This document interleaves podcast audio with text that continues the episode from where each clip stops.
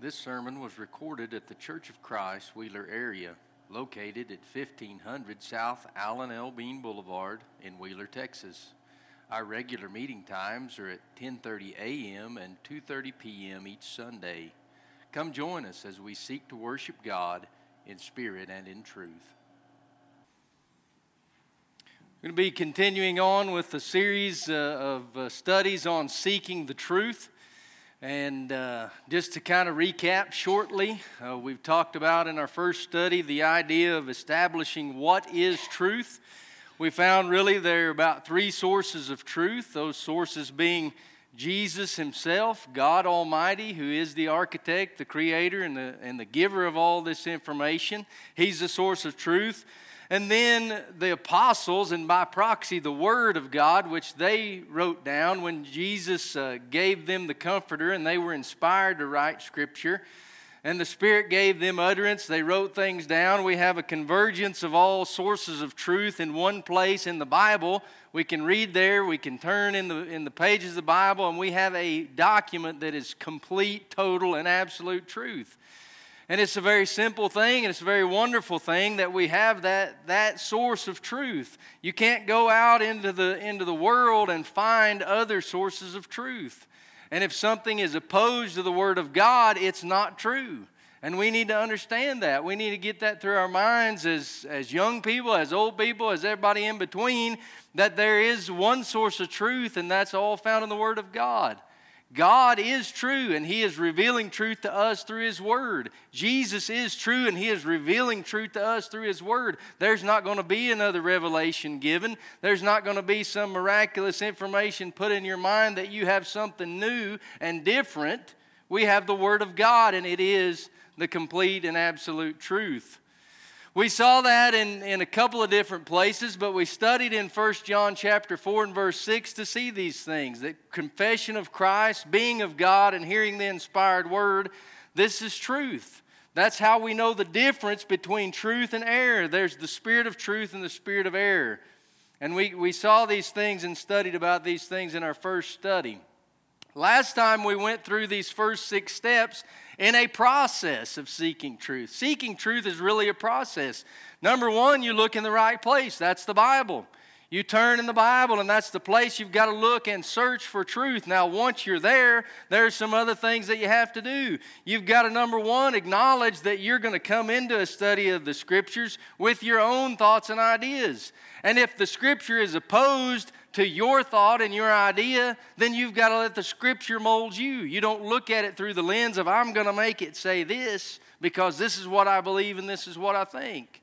You're going to look at it and you're going to say, okay, I must be wrong. I'm going to change, I'm going to flex to what the Bible says. Then you got to go through a, a preparation process, and that involves prayer that involves asking God to open your mind and give you wisdom and understanding from the scriptures. That involves putting yourself in an environment conducive to learning, a quiet place where you can read and you can study and you can understand the scriptures.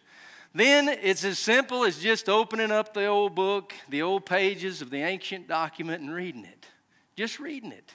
Something as simple as that. Remember, we looked at that slide that said 40 uh, something percent or high 30 percent of people never read the Bible.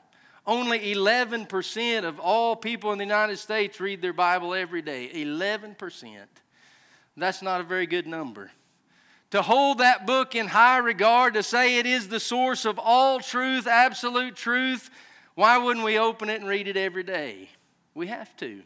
And if we're obeying God and working for God, we're going to read that document every day. And then we said, meditate on it. You, there's only so much time you can read. I understand that. You can't read the Bible necessarily all day long every day. You have other things you've got to do, but you can meditate on it. Meditate day and night, the psalmist said. His delight is in the law of the Lord, and in his law doth he meditate day and night, rolling it over in your mind, revolving in your mind, thinking about the word of God. And when you encounter a situation, then you know, okay, This is what the word says about this situation, and so I can approach it in this fashion. So that was the first five steps. We pick up here, and I'm just going to cover one more step today. I wish I could get through the rest of the steps and finish it up, but for some reason my brain just doesn't work that way. And I feel like this one's important, and I want to spend some time on how we interpret the word. Did you know you can know every single word in the Bible and not know what the Bible says? You could quote every chapter, every verse, know everything, where every period is and comma is, everything, and not know what the Word of God says. And we'll read an example. If you want to look in Matthew the 26th or the 22nd chapter, excuse me. In Matthew the 26th or 22nd chapter, there's a group called the Sadducees. And they have come to Jesus and they're going to ask him a question. Now, we need to understand something about the Sadducees before we go any further. They didn't believe in the resurrection of the dead, they didn't believe there was a resurrection. They thought once you were dead, that was just it. And that separated them from the Pharisees in their belief. So they don't believe in a resurrection. They come to Jesus and they say to Jesus, We have a question. And they began the question with this Moses said, and then they ask the question. Moses said, that if a man dies having a wife and he doesn't have any heirs or any children with that wife, then his brother should marry that woman and raise up seed in his name. They said, Moses said. Now, did they know the scriptures? That's my question to you. Did they know the scriptures? They said, Moses said, and they gave a quotation, really, a quotation right out of the book of Deuteronomy, chapter 25, verses 5 through 10. They knew what the scripture said. Moses had commanded that exact thing. Here's the problem Moses wasn't talking about the resurrection when he talked about that. Moses didn't even have the resurrection in his mind when he was given that commandment. And Jesus had this to say to them Ye do err, not knowing the scriptures nor the power of God. You see, they said, if this man dies and he doesn't have any children, and his brother takes this woman as his wife, and, and then his brother dies. And, and the younger brother takes this woman as his wife, and then the younger brother takes the woman unto seven people, then there must not be a resurrection because whose wife would she be in the resurrection? That was their question to Jesus. Jesus said, You do err, not knowing the scriptures or the power of God. He goes on to say that in the resurrection, there's neither marriage nor giving in marriage. There's, there's no such thing as marriage in the resurrection. She's not anybody's wife in the resurrection. This verse in Deuteronomy had nothing to do with the resurrection, and yet they took their belief and put it in, they inserted it. They said, We know the scriptures. Moses said, and so there must not be a resurrection. But that wasn't the truth at all. Jesus said, You don't know the scriptures. They knew what it said, but they didn't know what it meant. In Nehemiah uh, chapter 8 and verse number 8, they read in the book of the law of God distinctly and gave the sense and caused them to understand the reading. This is what we're talking about when we're talking about interpreting scriptures, giving the sense, being a sense maker. As children of God, we've got to be sense makers of the word. We can read the words all day long, but if we can't make any sense of it, if it doesn't, if we can't tell what it means, then it's not helpful to us. Really, there are two possibilities.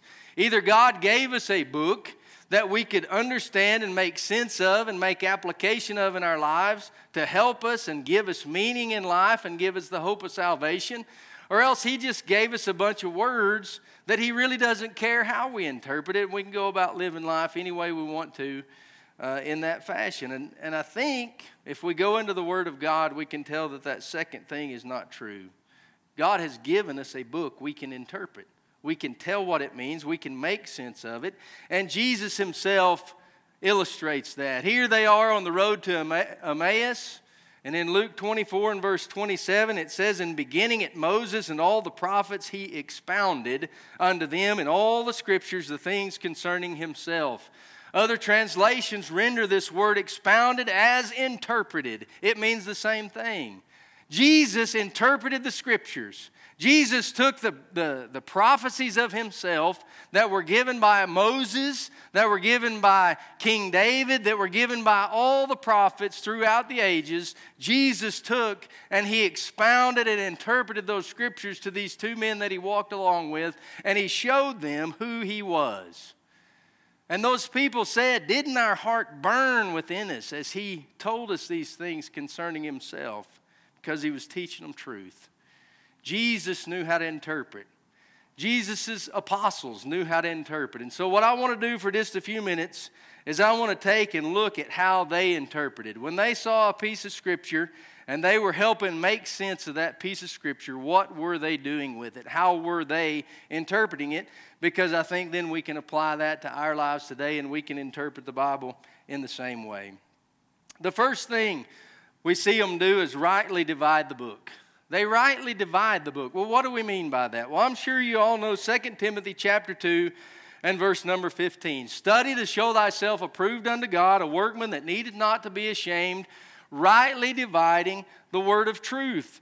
There are divisions in the Word of God. There are books that were written by different people in different times, and that divides up the Word. We need to understand those divisions, that they have different authors talking about different things in different time periods. There are different dispensations. You've heard us talk about these three dispensations of time that there was a patriarchal age, a Mosaical age, and now we live in the Christian age.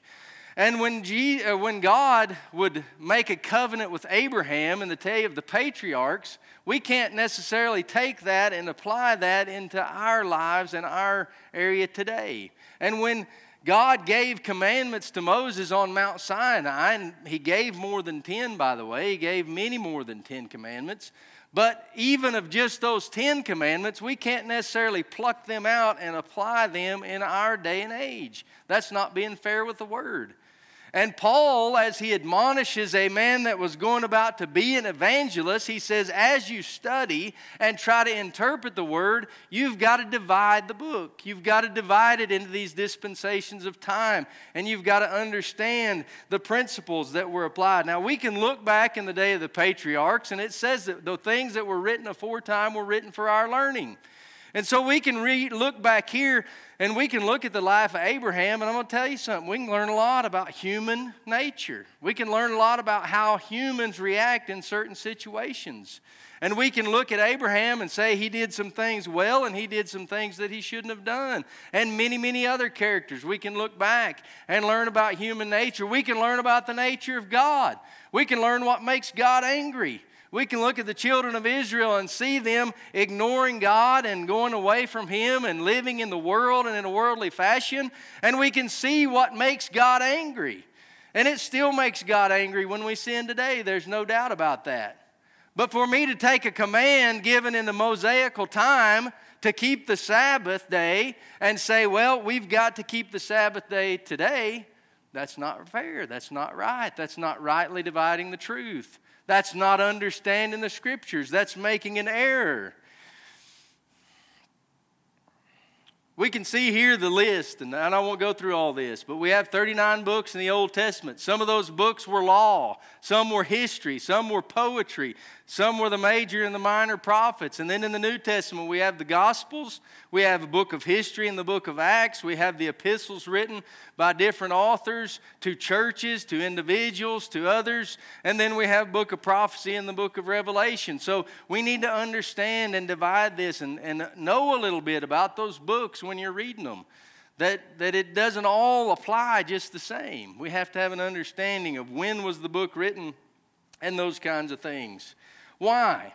Colossians chapter 2 and verse 14 says, blotting out the handwriting of ordinances that was against us, which was contrary to us, and took it out of the way, nailing it to the cross. The old law, uh, that we call that, which most of the time when I say old law, I'm talking about the law of Moses, uh, that law was nailed to the cross. It ended with the death of Jesus. And so to take any command, to take and say, you know, these, these holy days that it talks about in the Old Testament, we need to keep those. To say we need to uh, uh, not eat pork and catfish because those things were banned under the old law and we shouldn't do that. To say that we need to be sacrificing animals and, and uh, doing different kinds of animal offerings and sacrifices, none of that would be correct because it happened in a different dispensation of time. Colossians 2 and verse 16 and 17 Let no man therefore judge you in meat or drink or in respect to a holy day or the new moon or the Sabbath days, which are a shadow of things to come, but the body is of Christ. It can't be any more plain than that. Those things don't apply anymore. What we need to be most concerned with as far as law is the things we find written in the New Testament. Now, there's some ground in there in the Gospels in which Jesus is living under the old law, but giving command about a new law that's coming. And there's a verse that says, Until the time of John was the law and the prophets, and since that day the kingdom of God has been preached unto you. And so we need to understand that as well. Jesus lived under the old law, but gave commands concerning the new and coming law. And so we have to know that in order to make sense or interpret a scripture properly.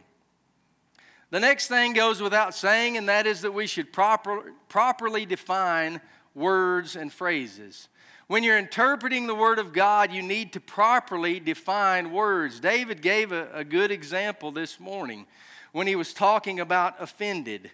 And if we become offended, you know, we don't use the word offended like it was used in, in the King James Version of the Bible, where it's really it's referring to enticing someone to sin. That is offending them in the New Testament when it talks about that. When we offend, I just think about making somebody mad, making them upset. That's the way we use it today. And so we need to understand the English language has changed, the Spanish language has changed since the King James Version of the Bible was written and since the Reina Valera 1960 version of the Bible was written. I think about the word charity. You know, if somebody says charity to me, I think about the Red Cross or some other charitable organization that I could give money or clothes or funds or something to. That's what I think about when I hear the word charity. But in 1 Corinthians 13, charity means love. And so we need to understand that that meaning has changed over time. The other aspect of that is that even though the English and Spanish languages have changed, that's not the way the Bible was written originally anyway. It was written in Hebrew and Aramaic and Greek. And we need to have the tools, a good Strong's, a good lexicon, that we can turn and, and see what the definition of those words were in their original language. I'm not saying you got to be a Greek scholar, but I'm saying when you run across a word that you don't know what means or a passage of Scripture that just doesn't seem to make sense, look up the words and define the words, and that will help you in doing that. I want to give you a simple example of this, and this is going to be Paul uh, interpreting here, but I think it's important. Genesis 22 and verse 18, you'll recognize this. Uh, God giving a promise to Abraham. He said, In thy seed shall all the nations of the earth be blessed because thou hast obeyed me. That's a simple verse, isn't it? We, we understand that very simply. Now, here's what the Jews in the day of Jesus did they went around saying, We are Abraham's seed and heirs according to the promise. Leave us alone, Christ. Quit telling us about this, what to do, who are you? We're Abraham's seed and heirs according to the promise because that's what we read in the scriptures, right? What did Paul say in Galatians 3 and 16? Now to Abraham and his seed were the promises made, he saith not, and to seeds as of many, but as of one, and to thy seed which is Christ. They misdefined the word. They used a plural form and they said, We're the seed of Abraham. We, plural, we're the seed of Abraham, so we're heirs according to the promise. Paul says, No. The promise was that in his seed as one, that's Jesus, all nations of the earth would be blessed. And when you define that seed as the singular and you define that seed as Christ, then it makes sense that you've got to have Jesus if you want to be saved. You've got to have Jesus to inherit the promise that was promised to Abraham. That's what it takes. And Paul said, This is how you define the word. We've got to be careful. We've got to properly define words and phrases in the scripture. Number three, the simple and the most obvious meaning is usually correct. Now, there are exceptions to this guideline, but usually, when something seems simple and straightforward, guess what? It's simple and straightforward. In the 14th Psalm, verses 2 through 3, it says, There's none that doeth good, no, not one. You know, that's pretty sad when you think about it, but his point is everybody's under sin. We've all committed sin. There's not a perfect law keeper in the bunch. We can't do it. We can't keep the law perfectly. And that's what he says here. And we go along, and in Romans, he says, As it is written, there is none righteous, no, not one. There's none that understandeth, there's none that seeketh after God. He says, We're all under sin. We've all committed sin. It's simple, it's straightforward, there's nothing more to it. And to be honest, probably 90% of the Word of God is just like that. You read it, it's simple, it says what it says, and you move on. It's not hard. That's why reading is so important. But there are other times that it's a, a little more difficult. And when that's the case, we need to always interpret a passage in harmony with the context. The context of a passage is in, extremely important. And we need to understand. So, what are we talking about when we talk about context? Well, you have your immediate context, which would be the few verses preceding what you're reading there and the few verses uh, following what you're reading there. What's going on in that context? Then you have your broad context, meaning overall, when was this book written? Who is the author? What are they doing? What was their overall purpose in terms of writing this book or letter or history or those kind of things? So, who was doing the writing or the speaking? That's important.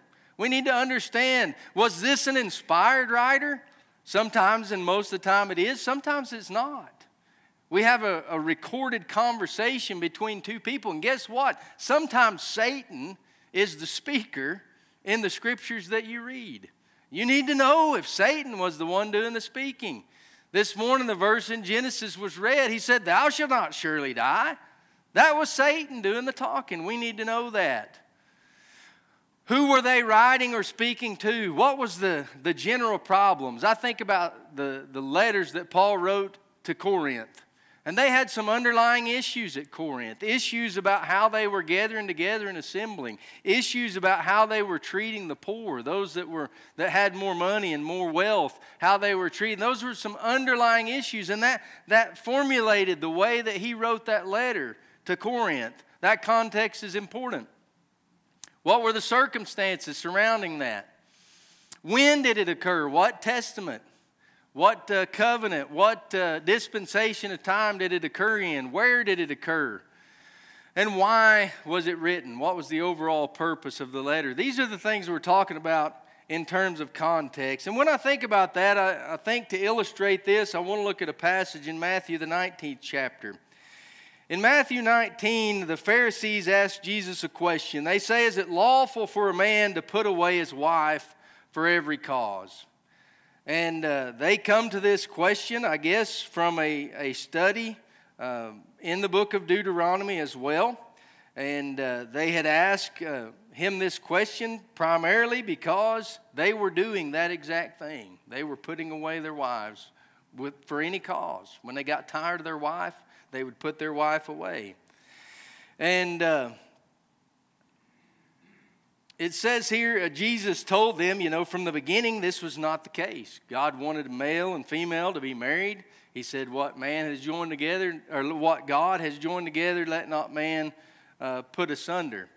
And so they said, Well, then, why did Moses command to give a writing a divorcement and put her away?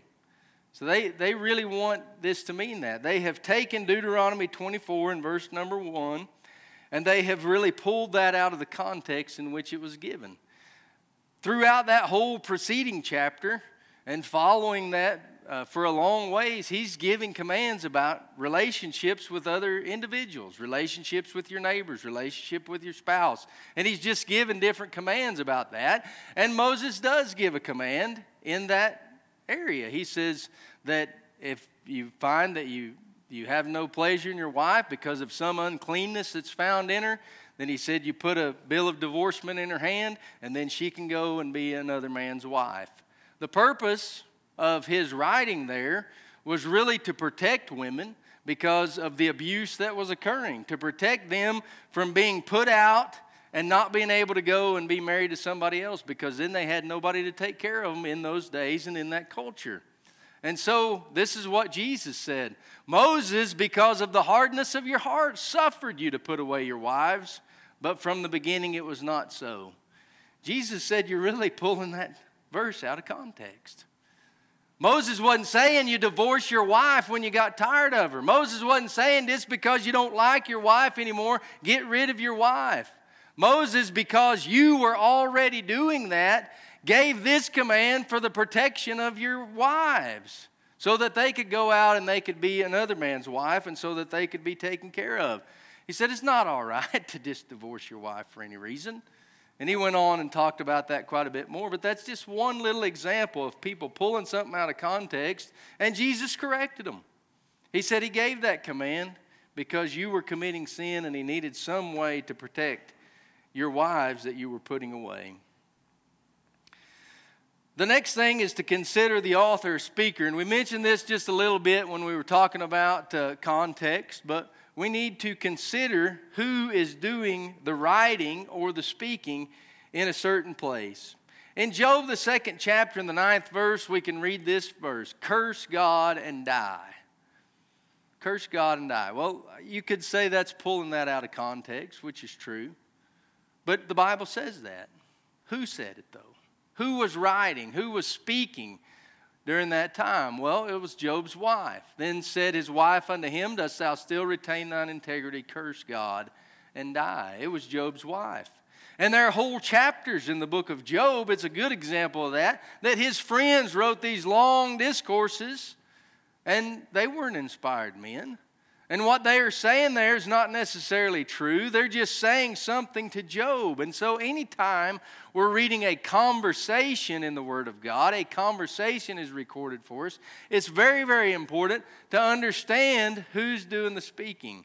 Because there are things that somebody might be saying in there that's not true because they weren't inspired, they weren't of God. The conversation is just recorded for us, and that goes back to context. If we take that conversation in its entirety, we'll learn something from it.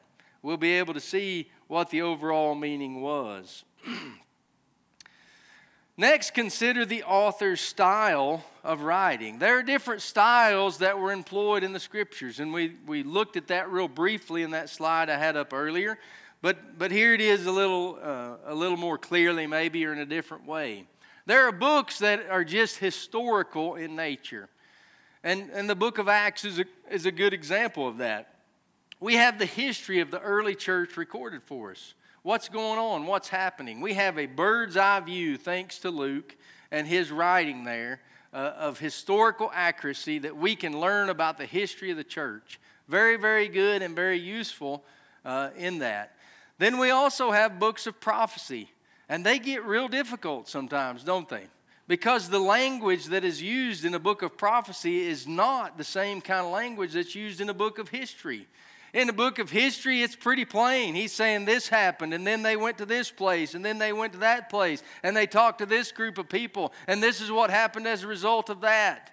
And they go through. But in prophecy, we hear things like the moon is turned into, into darkness, and the sun's turned into blood and, and we see people having all these visions and we, we see these candlesticks glowing and, and representing different things and it, it gets kind of confusing doesn't it? And we just need to understand that in prophecy figurative language is very common and, and prevalent really in uh, books of prophecy. And then we have books of poetry uh, that are written in a very poetic sense, and, and the words that they choose and use are a result of, of trying to make that all be poetic and flowing in that kind of a way. We have epistles that were letters written directly to somebody or a group of, of people for a specific reason.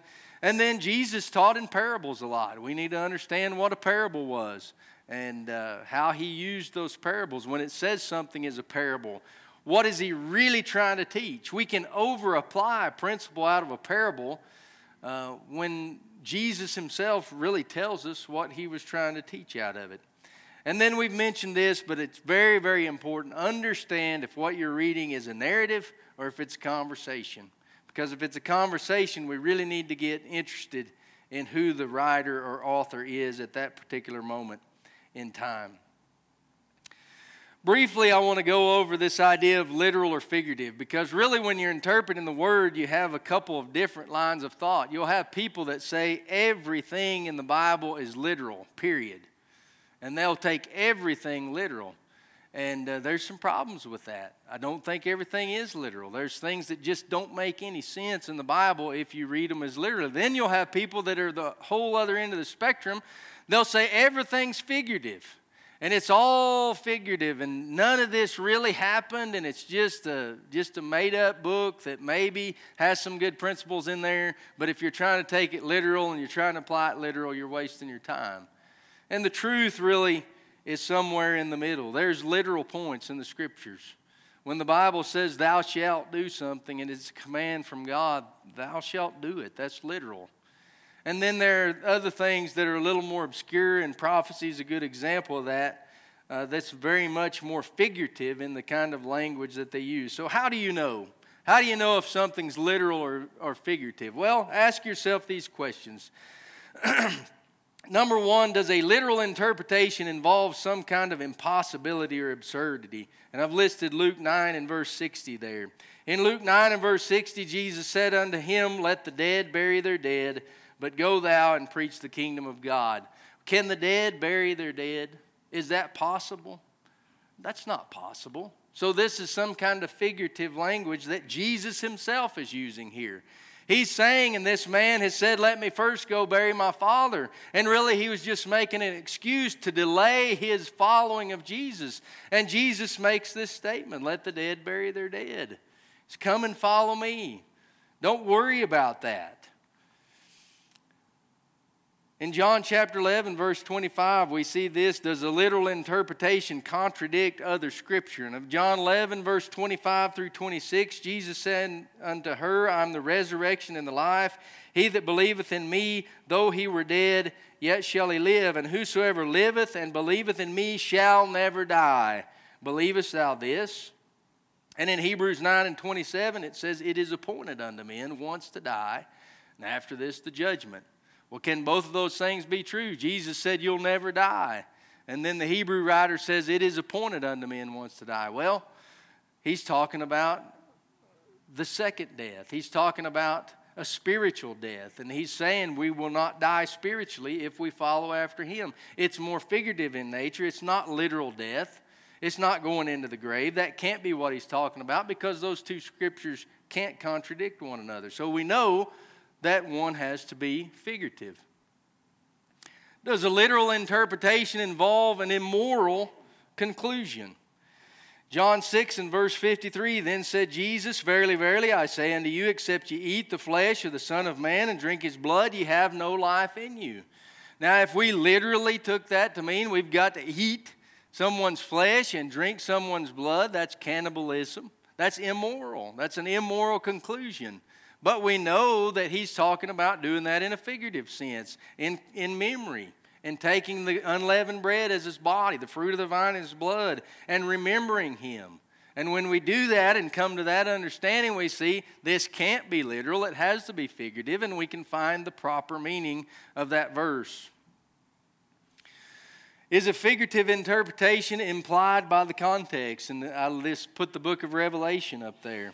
I think it's pretty clear the mystery in verse uh, 1 and verse 20 the mystery of the seven stars which thou sawest in my right hand the seven golden candlesticks the seven stars are the angels of the seven churches and the seven candlesticks which thou sawest are seven churches well are candlesticks churches no but he's explaining to us that this is in figurative language, and the whole book is in figurative language. And we can then begin to get a better understanding of it when we're not trying to really apply those things as things that, that there's going to be this great beast come out, and we're going to make, we're going to see this big beast and, and uh, all that kind of fancy stuff. It, it's just not uh, literal in its application.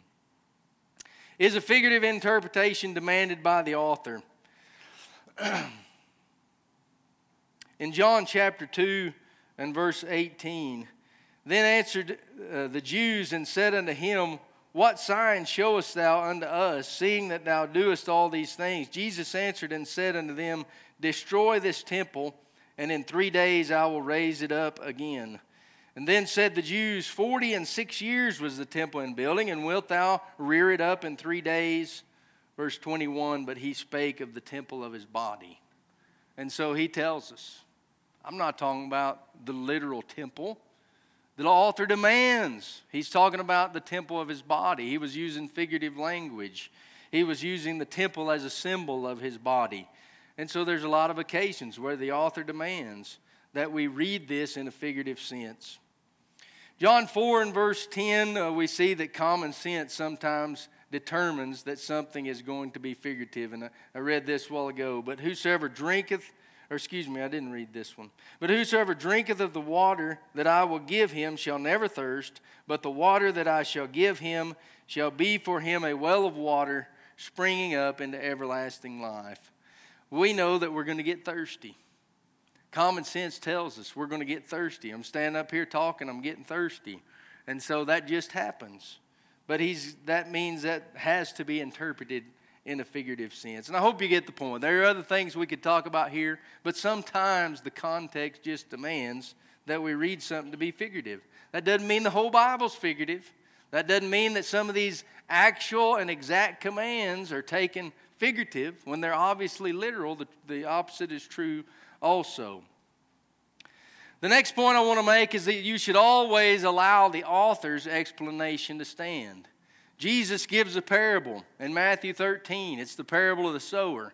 And in verse 18, he says, Hear ye therefore the parable of the sower. And he tells us exactly what it means. He said that some seed fell by the wayside. That's people that hear and uh, they don't understand, and the wicked one comes in and moves, removes the word from their heart. He said some falls in stony places. That's when somebody hears the word and receives it with joy, but in time of tribulations they, they go away, and so on and so forth until the good ground. And he said that's when it falls on somebody with a good and honest heart, receives the word, and brings forth fruit a hundred and Uh, a hundredfold. And so he tells us what it means. Let that stand. Don't go any further and try to determine something else. Jesus tells us what it means. Let that be good enough. And then we need to take care not to read more into the scriptures than is there. We can do that very easily. And I've been guilty of doing that. I've been wanting to bind something and so I want to find some scripture, and it may not really say that exactly, but I think I can make it fit. I think I can make it work, and we're just going to bind that. I want to read this one to you from the ESV in 1 Corinthians 4 and verse number 6. It says, I've applied all these things to myself and Apollos for your benefit, brothers, that you may learn by us not to go beyond what is written, that none of you may be puffed up in favor of one against another. He says, don't go beyond what's written. If it's written, apply it and let it stand, but don't go beyond that. Don't try to apply things that are not there. Don't say, I'm of Paul, I'm of Apollos, I'm of Cephas. That's not in there. That's not written. Don't try to apply those things. Only apply what is written. We say, speak where the Bible speaks and be silent where the Bible's silent, except when we think it means this, and, and then we'll speak there too. we can't be that way the Bible's silent on a matter, it's silent on a matter. And that does leave some room for judgment sometimes. Let's be honest with ourselves. But we can't go beyond what is written. We've got to stop there. It is the source of truth, the source of all truth, the only source of truth. And if we're going to trust it and believe in it, that means sometimes we've got to stop there and not go beyond into something else. So that's the next step in the process. And that was a long one, I, I, know, and I appreciate you bearing with me as we studied through that. But interpretation is important.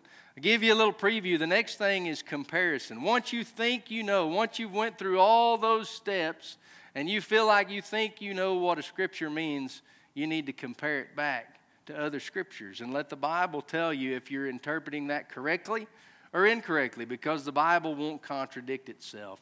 We'll talk about that and, and one other thing in our next study. Thank you for listening to today's sermon podcast.